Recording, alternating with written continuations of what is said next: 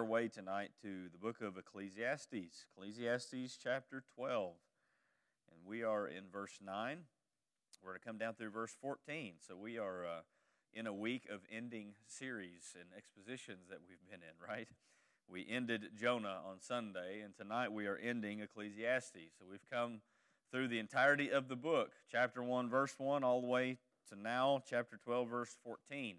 And uh, what a journey it's been. A lot of things we've gleaned from it, and uh, I have enjoyed the study. I pray that it has been a blessing to you and a benefit to you.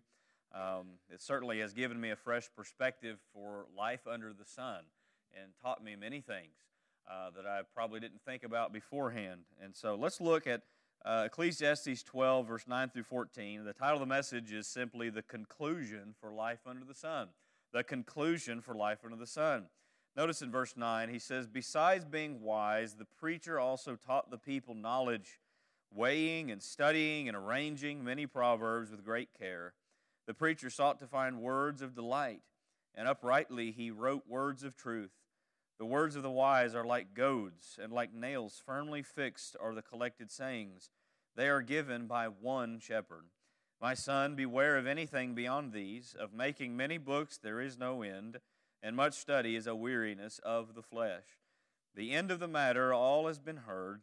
Fear God and keep his commandments, for this is the whole duty of man. For God will bring every deed into judgment, with every secret thing, whether good or evil. You know, we kind of recap just a little bit to set the stage for this conclusion, but we think about Ecclesiastes and we've observed much about life under the sun. And uh, we see an extensive look, really, at life under the sun from Solomon. And what has the central observation been throughout the book? What is the repeated phrase that he has said? It is vanity. Vanity of vanities and vexation of spirit. Uh, and you'll notice, just to tie into this conclusion, verse number 8, we saw this a little bit last week, but it ties into seeing the end of the book. He says, Vanity of vanities. Says the preacher, all is vanity. You remember how Solomon began the book in chapter 1 of verse 2. After introducing himself as the preacher, the son of David, the king of Israel, he says, Vanity of vanity, says the preacher, vanity of vanities, all is vanity. So, what Solomon has done here with this book is he's used a literary technique known as an inclusio, which is uh, it is when a writer begins and ends his message saying the same thing. It's like bookends to the big message and everything in between vanity at the beginning and vanity at the end. It's like a bracket for the whole message that he has communicated. Now, do we remember what vanity means? Vanity is the Hebrew word hevel, and it refers to a warm breath or vapor. Now, we often think of vanity as meaning something that's pointless or useless or meaningless. Uh, and while it does communicate those things in certain contexts, the more literal understanding is that it is speaking of something that is fleeting something that is elusive, something like a breath, like a vapor. It's here and then it's gone, right? Solomon uses that word 38 times in the book, so it, you see the importance of it. He's pointed out many specific aspects of life that are vanities. They're just breaths or maybe have uh, challenges to them. He has pointed out that pleasure is vanity, work is vanity, human wisdom, words, money, desire, laughter, injustice, difficulties in life, childhood, youth, and various things. Vanity of vanities. All these things are fleeting and momentary and only a temporal part of life under the sun. But in spite of all those things that you might say, man, this is a this is just a really negative, negative, negative, he also says to enjoy and rejoice in life. Enjoy the blessings of God. Enjoy every bite of food that you eat. Enjoy the moments with your family and the fellowship with friends and, say, the church today. Enjoy work and do good at it, right? Uh, enjoy prosperity and, and, and the things that God has blessed you with in life. So there's, there's things that he points out that we ought to enjoy in life. And ultimately, in light of all that we've seen, Solomon is bringing us to the absolute conclusion that everything truly is vanity in life without God. Without God. Without God, what really matters since everything passes away? Everything we hold dear passes away. And if we miss God at the center of it, we miss the purpose for which He's given us, those very things. And so let's look at what Solomon brings to our attention and what this is called an epilogue, this closing statement, an epilogue. Notice with me, number one, in our notes, the summary of the preacher's life. Here's just a little bit of a summary that he gives about what he did and what he instructs. So notice Solomon's description of his life. Solomon's description of his life. In verse 9, he says, Besides being wise, the preacher also taught the people knowledge, weighing and studying and arranging many proverbs with great care. Now, you'll notice he describes himself as the man in which he really is. He is a wise man. I don't think this is a haughty thing for him to say this. He generally just acknowledges that God has endowed him with wisdom. This was a gift of God. We established that, that God had given him this gift of being wise in a very unique way that not many people have had. Most people know him as the wisest man to have lived outside of Jesus Christ, of course. Uh, but even the secular world around us recognizes wisdom associated with Solomon, right? And, and so uh, what we find here is that his wisdom, it wasn't just an earthly form of wisdom. He had wisdom that was from above, that could understand things of the earth and the, from the lens of God's point of view. So, with that wisdom, Solomon, he didn't only want to state was what was intellectually and observationally true. He wanted his people to know truth in a personal and practical way. So you, you read Ecclesiastes, it's not like it's just a, a statement of facts. There's application that's been geared in all of this. And that's really what this is all about. Because truth, the aim of truth is to affect the heart. It's not just enough, good enough just to know what truth is, truth is to affect us. It's, it's the same thing with the gospel. There, there can be someone who knows the ins and outs of the, the doctrine of the gospel, but not be affected in their heart by it, not know Jesus personally.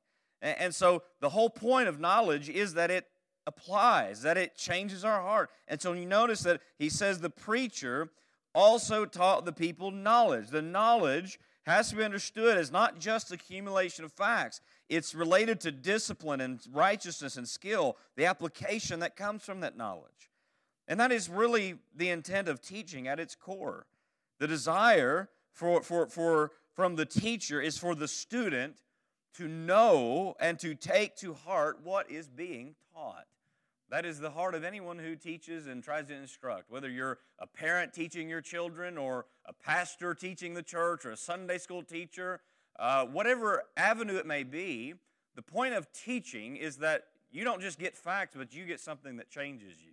That you see the, the, the, the essential importance of the truth that's being taught. So, this is why Solomon gave us this great book. It's for his people to see the picture of life under the sun that this is a vanity without our Creator. Life under the sun is vanity without Him, without our great God who gave us life and for which we exist. Now, you can see somewhat of a summary of the teacher's aim in Proverbs 1 1 through 7. And I'll just read this to us. If you want to look there with me, you can. But this kind of just shows you the, the heart aim of Proverbs and wisdom and knowledge. He says, The Proverbs of Solomon, son of David, king of Israel, to know wisdom and instruction, to understand words of insight, to receive instruction in wise dealings and righteousness, justice and equity, to give prudence to the simple, knowledge and discretion to the youth. Let the wise hear and increase in learning, and the one who understands obtain guidance.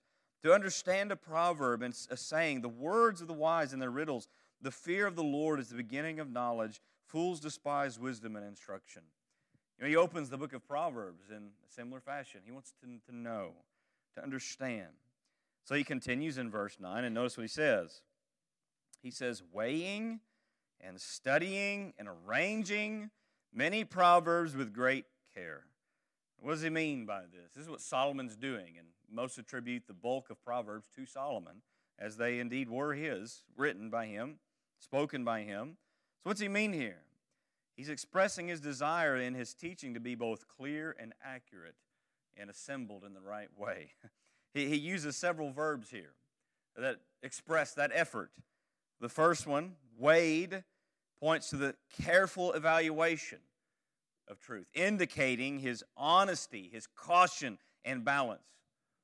The second word here uh, to, to thoroughness. That speaks of thoroughness and diligence. The third word he uses in this verse is arranged, points to the skillful orderliness of his presentation, and reminds us really that there's an artistic element to his work in which he's arranging truth, how he is saying truth, how he is communicating truth. And what was his primary method of teaching? We find it was in many proverbs. That's what he says here many proverbs.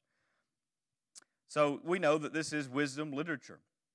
It's very unique in its uh, teaching style. And we pointed that out at the very beginning in our series, in the opening introduction of the book, that wisdom literature deals with the way the world works. It can deal with big philosophical issues, but also can deal with the smaller things that are addressed in common sense. And, so Solomon here, he's given us this. He, he's teaching this great wisdom that he knows and has seen by observation of life under the sun. And I think you'll note how important it is to him. You'll notice that he does this with three words here. He says, with great care. With great care. And certainly to speak the way Solomon has spoken requires great care and wisdom in what he has communicated to us. But he continues this thought. You come on down to verse 10 and look at what he says. The preacher sought to find words of delight, and uprightly he wrote words of truth. You think about words of delight. Delight. You know, when you delight in something, you enjoy it, right? All of us had some kind of a dessert tonight that we would say, boy, we delighted in that, right? Tasted good. You see, I get an amen right there. That's worth amening. It's a truth. But you think about what you delight in. The truth is delightful. Truth is delightful, especially for the one who knows God, right? It is satisfying, it is uplifting. This is what God's truth is, especially for us who know Him. Jeremiah said this regarding the Word of God in Jeremiah 15 16. He says, Your words were found, and I ate them, and your words became to me a joy and a delight of my heart, for I am called by your name, O Lord God of hosts. Have you ever been just reading your Bible and the truth that just satisfies and sinks deep within your heart and your soul, and you rejoice in the truth that you've read, or maybe that you've heard preached, or you've heard taught uh, from somebody? You see, this is what the Word of God does for us. This is the description of the blessed man in Psalm 1. His delight is in the law of the Lord, and on his law he meditates day and night. Truth is a delightful thing. But you'll notice also that though Solomon sought to find words of delight in communicating the truth, he did not seek to be so delightful that he sugared the hard truth that is needed. Because truth, though it is also though it is delightful, it is also very piercing at times, isn't it? You'll notice specifically he uprightly gave the words of truth in delight. He uprightly did this. He, he, he was not so pleasing that he ceased to be upright in what he communicated. And, and truly, this is great application for the church today. Because to tamper with truth, to make it more palatable to the hearer, is a dangerous and destructive practice. Many churches in this current era dumb down the truth for the sake of the listener. May I say that that is a false approach and a dangerous approach to handling the Word of God. The whole point of the hard truths of Scripture is that they are hard. We need that, as you're going to see here in a moment. But here's what Paul says about those who do such a thing. Paul warns Timothy, preach the word. He tells him, commands him, preach the word in 2 Timothy 4 2. Why does he tell him to preach the word? Stick with the word, only the word, because of this. For the time will come when people will not endure sound teaching, but having itching ears, they will accumulate for themselves teachers to suit their own passions. In other words, they long for teachers that, at least in the name of Christ, they'll tell them whatever they want to hear, though it may not be actual truth they need. See, though truth is not always tasteful, it rebukes the heart and informs us of the hard realities that are needed. And I don't know about you, but there's been some pretty hard sayings, even in the book of Ecclesiastes. We've come across some passages that are not easy to digest, but nevertheless they are true. You see, see, hard truths don't make them less true. They're still true. And this certainly is needed for us. We, we must be careful as, as we, as the church, we are the, the pillar and ground of what? Truth, Paul says. This was Paul's conviction that must be our own. He said in 2 Corinthians 4 2, We have renounced disgraceful, underhanded ways. We refuse to practice cunning or to tamper with God's word, but by open statement of the truth, we commend ourselves to everyone's conscience in the sight of God.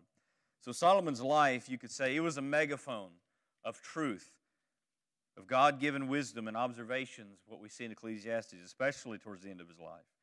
But notice with me, letter B, we see Solomon's instruction for life. We see the description of his life that he was blessed with wisdom, he assembled proverbs, and he sought to teach uprightly and in a delightful way. He, he assembled in a way that God blessed him to do that. But notice his instruction here or really admonition to us. In verse 11, beginning, he says, The words of the wise are like goads, and like nails firmly fixed on the collected sayings. They are given by one shepherd. You look at the object illustrations he's using. What is a goad? What is a goad? A goad is a long pointed stick used for prodding and guiding oxen while plowing. Goads were not meant to injure the animal, but were meant to inflict just enough pain to direct it on the right path and to keep it going forward, to keep it in line. Now, we can see the opposite effect of resisting the goads, resisting the truth. If an animal fights against the goads, what's he doing? He's only hurting himself. If an ox decides, you know what, I don't like being told what to do by this, this farmer or master or whoever's riding him or, or directing him, and he starts kicking against the goad, he's only damaging himself, only hurting himself. Proverbs 29 1 He who is often reproved yet stiffens his neck will suddenly be broken beyond healing. Resisting reproof only hurts yourself. You remember what Jesus said to Saul of Tarsus when he was persecuting the church? He used this very illustration. Paul recounting this the day when Jesus struck him off his high horse to the ground there on the road to Damascus. In Acts 24, 26, 14, he said, When we had fallen to the ground, I heard a voice saying to me in the Hebrew language, Saul, Saul, why are you persecuting me? It is hard for you to kick against the goads. How was Saul kicking against the goads? He was resisting and fighting the gospel. He was fighting against Jesus as the Messiah. He was fighting against the church as God's people. He needed to believe on the true Messiah, the Christ, who is Savior and Lord. So, what does Solomon mean? But the words of the wise are like goads. He means that these wise words of truth, they prick us in our heart, in our conscience, in our soul. They call us to repentance. They call us to move forward with right living before God. They call us to live with wisdom in light of God and His truth. And this is the aim and the operation of the whole of the Word of God, is it not? Scripture has an intended goal in it, and it is to affect the heart of man. That is the whole point. The Word of God is living, it is active, it is sharper than any two edged sword, piercing to the division of soul and spirit, of joints and of marrow, and of discerning the thoughts and intentions of the heart. I know we've all experienced that verse in person, haven't we? I mean, you, you, whether it's at your salvation or through your Christian life, the Word of God cuts deep. It cuts deep in ways that you probably didn't think it could cut. Solomon doesn't want his listeners to resist the truth he's spoken, but rather, when prodded by the truth, to be moved in the right direction. That is ultimately the desire of God for us. That's the desire of, uh, of Him, is that we as His people, that when we are prodded with the Word of God, that we would obey and be prodded in the right direction. We'd submit to His direction. This is why preaching is so central to worship in the church. You ever wondered why we don't sing for 40 minutes and preach for about 10? There's a reason for that. Preaching is central. Now, all of them are important, but the Word of God is central to the operation of the church.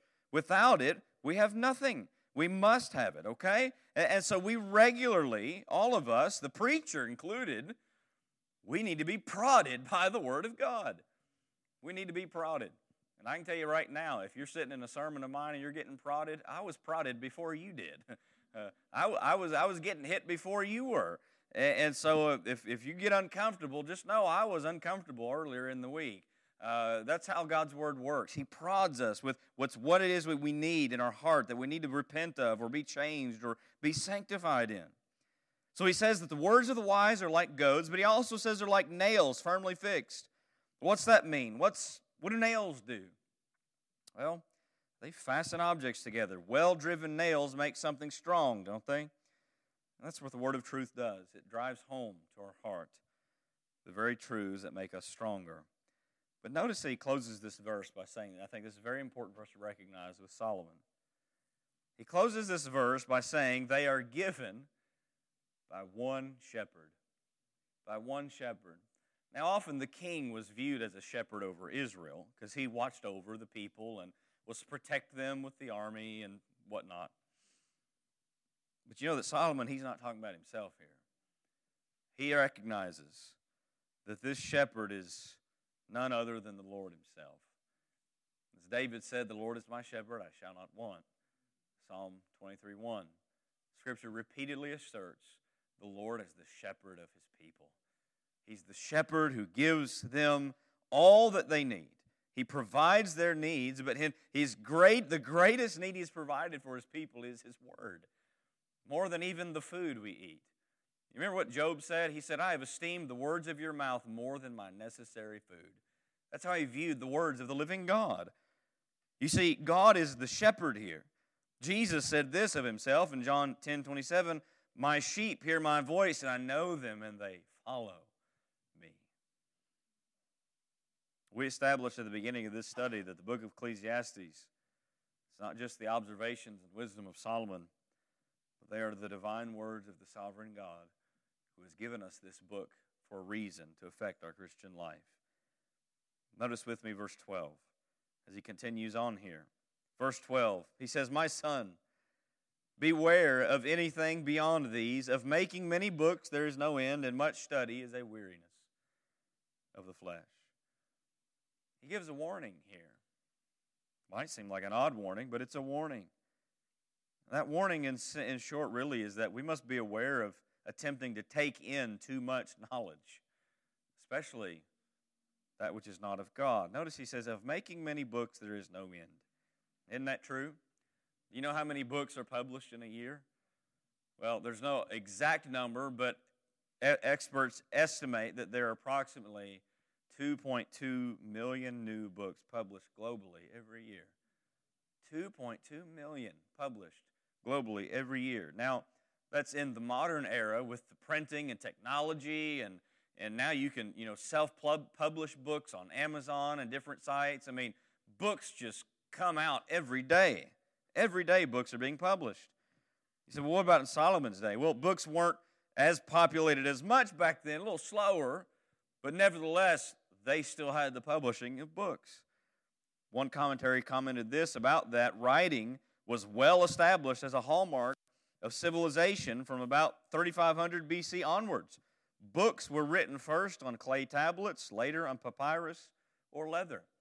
There was all, all kinds of books back then. Now, you just imagine for a moment. Imagine trying to read every book that just comes out. imagine trying to read every book that comes out. Now, I love getting new books. I have two great hobbies reading books and buying more books than I'll actually probably be able to read. Uh, those are two great hobbies to have, okay?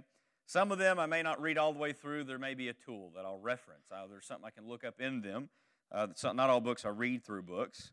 But you think about the aspect of new books coming out. There's always new titles coming out just within the category that I love, which is theology.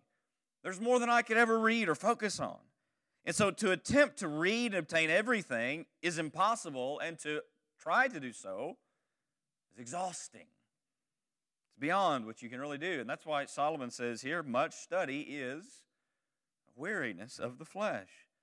I tell you, even when studying for a long period of time, just for sermon preparation. As a pastor, I get to a point where I got to shut it off. I can't do this that long. I read of some older men like Jonathan Edwards who would he would study for 13 hours a day. 13 hours. Some men are more gifted than I am, but at some point you can only take in so much. Your brain can only take in so much. And so Solomon really is warning about, against trying to take in too much. Now, some people can take in all the earthly knowledge in the world, they're able to, and still not know the most important truth that they need. Paul described people like this in 2 Timothy 3 7. People that are always learning and never able to arrive at the knowledge of the truth. A lot of people like that. I want to clarify this that this does not mean don't read books. Some take this to mean, see, we just don't need to read books, just only read the Bible. Well, Paul was a reader of books and the Bible, writings of that day. 2 Timothy 4:13 he told Timothy when you come bring the cloak that I left at Carpus at Troas also the books and above all the parchments. You know what the parchments were? The scriptures. But he also said bring the books. Paul had other things that he read. See reading books is good and necessary. To not read books is really a bad practice. You ought to read even if it's audiobooks nowadays. I just, I just, I don't know. People try to push audiobooks to me, but I feel like I'm cheating when I do that. Um, there's nothing wrong with audiobooks. Maybe you do that while you're running or walking or driving down the road, but that's just a personal thing with me. I feel like I'm cheating the system if I don't pick up a book and read it, right? Uh, that's just how it goes. So if you like audiobooks, I don't have anything against you. Keep, keep, keep taking in what you can. But the point here is not to be overtaken by the pursuit of knowledge, for you can only take in so much. The most important knowledge we need is what? the truth of God. I love this quote by Spurgeon. You'll see it hanging in my office. Says, Visit many good books, but live in the Bible. Visit many good books, but live in the Bible. So, the summary of the preacher's life here gives us insight to his words, what his works were, but also instruction for today and why we need the truth. But notice with me, number two, we'll close with this. We've touched on some of this already through the book, so I won't spend an extensive amount of time here. But notice the summary for everyone's life. And I want to notice two things. First thing I want you to see is man's responsibility for life under the sun. His responsibility for life under the sun. To close this epilogue, Solomon gives his listeners the overarching application we need. With all that he's observed and described in life under the sun, what must be man's responsibility? Is there any meaningful responsibility at all? Since Solomon says, vanity of vanities, all is vanity. Absolutely, there is. In fact, Solomon drives home the greater lesson here that since there is more to life than just this life under the sun, everything in life matters under the sun. He starts with this in verse 13. The end of the matter, all has been heard. Fear God and keep his commandments, for this is the whole duty of man. What does he mean by end of the matter? It means the conclusion of everything he's just said. Now, some translations render this Hebrew differently. Some will say the conclusion, when all has been heard. Others may say, let us hear the conclusion of the whole matter. This is what he's culminating with. And with two words here, he starts this out fear God. I mean, those two words, so deep, so wide in their application fear God. What is it to fear God? It is to have a holy reverence and honor for Him. You, you recognize God for who He actually is. He's not just this idea of religion, He is the living God. He is true, He is, he is, he is perfect in every way. Fearing God, he says. He's already mentioned this application through the book at various points, he's peppered it throughout chapter 3 and verse 14, chapter 5 and verse 7, chapter 7 and verse 18, chapter 8 and verse 12. And now he concludes it right here fear God. You see, knowing who God is from his word, should we not fear him? Considering that he is almighty, he is holy, he is the all powerful, all knowing, all loving, all he is all, all present, one. He is the all wise one. He is righteous. He is just. He is wrathful. He is merciful. He is, he, he is jealous. He alone is the God to fear because he alone is God. His nature necessitates that we fear him, that everyone in the world fears him. Psalm 33 8 Let all the earth fear the Lord. Let all the inhabitants of the world stand in awe of him. We must fear him, Christian. The call is to everybody to fear him. But the world around us, what do they behave according to? They behave according to their fallen nature, which does not fear the Lord. You realize the call to fear him, while it applies to them, we are most accountable for that call because we know who this God is. We know this God. What should a true fear of the Lord do for us? It should cause us to love the Lord with our hearts, worship Him with our hearts, and to obey Him in our lives. And that ties into this second aspect, what He says here. The next aspect, He says, Fear God and do what? Keep His commandments. What does it mean to keep His commandments? It means that you hold His word with such reverence as the authority of the Word of God that you love it and you obey it and you seek to live it out in your life. You seek to live out the Word of God. You see, the fear of the Lord and obeying the Word of the Lord, they go hand in hand. They go together. You really can't separate them as you really look at it. You look at this text in Deuteronomy 10, verse 12 and 13. He says, And now, Israel, what does the Lord your God require of you? But to fear the Lord your God, to walk in all his ways, to love him, to serve the Lord your God with all your heart and with all your soul, and to keep the commandments and statutes of the Lord, which I am commanding you to do this day. You see how these go hand in hand? If you don't fear the Lord, you're not going to keep his if you actually do fear the Lord, that should be the natural outflow, is keeping his commandments, living according to his word. That's what we see. Now, there's many in our world who will say, "Oh, yes, I love God and I love Jesus." But they want nothing to do with the scripture and nothing to do with the church. Those are liars. Those are liars. If you genuinely know Jesus and love Jesus, you cannot separate the two. You cannot separate the two. Jesus said in Luke 6 46, Why do you call me Lord, Lord, and not do what I say? If I am your Lord, why would you not do what I say if I truly am your Lord? Now, this doesn't mean you live a life of perfection or anything like that. I'm not saying that. I'm simply saying that fearing God and lo- loving Him and obeying Him, they go hand in hand. They go hand in hand. And here's what we find in our world is that many view a life lived for the Lord as a waste of life. As if life were much better aside from God, the things you could do and enjoy. Those people need to read the book of Ecclesiastes, don't they? The book of Ecclesiastes turns that idea upside down. It points out that without God, all the rest is vanity. All the rest is vanity. The actual good life, the actual blessed life, the actual life of true enjoyment and satisfaction that the soul needs is found in a life lived unto God, unto Him. Psalm 128 1 Blessed is everyone who fears the Lord, who walk in His ways. Blessed is that person. Blessed.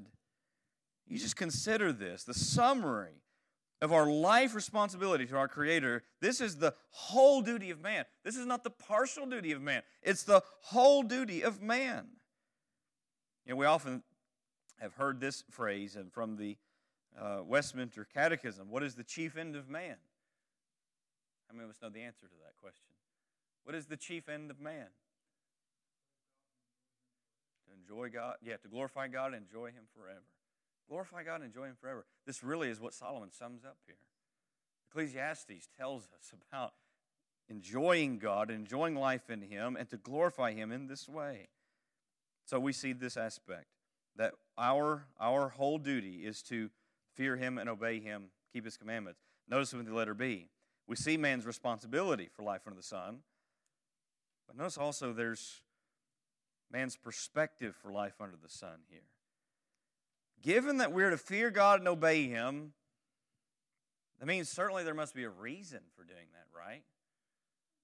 What's the reason? Why should I fear God?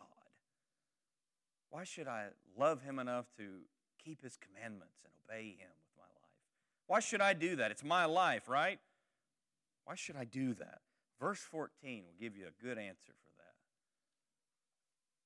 Here's what Solomon says For God will bring every deed into judgment with every secret thing, whether good or evil.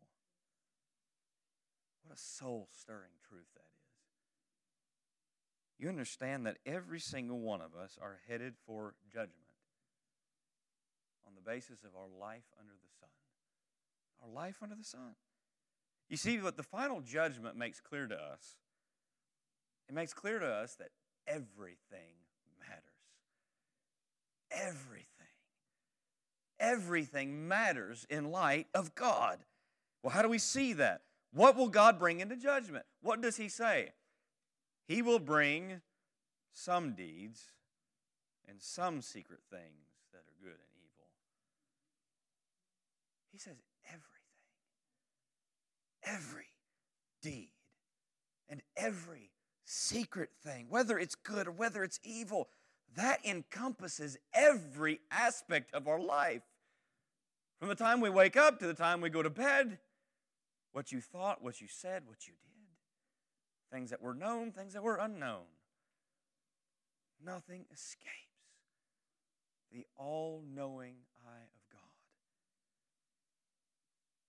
See, Paul says that God commands every man everywhere to repent for a great reason. Acts 17 31, because he has fixed a day. You know, you know what it means when he's fixed a day? It means he's already ordained it and set it. It's already set. You can't get around it. It's not going to, you're not going to bypass the day. You're not going to get a pass on the day. It's fixed. He's fixed a day on which he will judge the world in righteousness by a man whom he has appointed, and of this he has given assurance to us by raising him from the dead. You know why? How we know for sure there's a day of judgment? Because Jesus is risen. If he was dead in the tomb, do what you want, but he ain't risen, friend. There will be no secret that will be left a secret. This ties everything together about all of our life. Here's how, here's how little this goes down to. Matthew 12, 36 and 37, Jesus said, I tell you, on the day of judgment, people will give account for every careless word they speak. For by your words you will be justified, and by your words you will be condemned. That makes me convicted a little bit at yelling at the red light. about you, but this one over here to turn left from my house takes forever. Forever. I'm not the most patient person under the sun, especially when I got to get to church. But it makes us think about what we're going to say, what we're going to think about saying. He said, Does this apply even to those who maybe don't know the Word of God? Absolutely. Listen to this. Paul says regarding Gentiles who didn't have the law of God, Romans 2 15 through 16, they show that the work of the law is written in their hearts while their conscience also bears witness, and their conflicting thoughts accuse or even excuse them on that day when, according to my gospel, God judges the secrets of men by Christ Jesus. Every person in the world is accountable to their Creator. And as Paul says in Romans 14 12, each one of us is going to give account of himself to God. What will our account be that we give to God? Now, here's why we must live with a holy reverence because of the coming judgment. But it's also important for us as Christians to in the context of our own judgment. See, we who are in Christ understand this will not be judged on the penalty of sin, but on how you lived for Christ after you'd been saved. You understand that if God was to judge you based on the penalty of sin, every single one of us are going to hell. Not a one of us escapes. You say, well, why doesn't God judge us on the penalty of sin? Because on the cross, what did Jesus pay? That eternal condemnation we deserve. For our sake he made him to be sin who knew no sin, so that we so that in him we might become the righteousness of God. That's what he's made us. Now understand this does not excuse us to sin as if, oh, it's under the blood. No, friend. God still chastises his children. You can lose reward. You can, uh, you, you can hinder your Christian life in a great way because if we truly know Christ, our goal is not to our goal is not to try to excuse sin. Our goal is to mortify sin. If you truly know Christ, that's your goal. That's your aim. But understand this that those who are not in Christ will give account for every sin they have ever committed in their life under the sun.